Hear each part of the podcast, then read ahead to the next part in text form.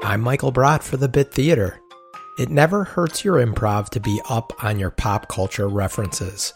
When Hamilton was first ascending to the wild popularity that it's reached, but before I'd ever even heard of it, I was lost in an improv scene that was absolutely filthy with Hamilton references.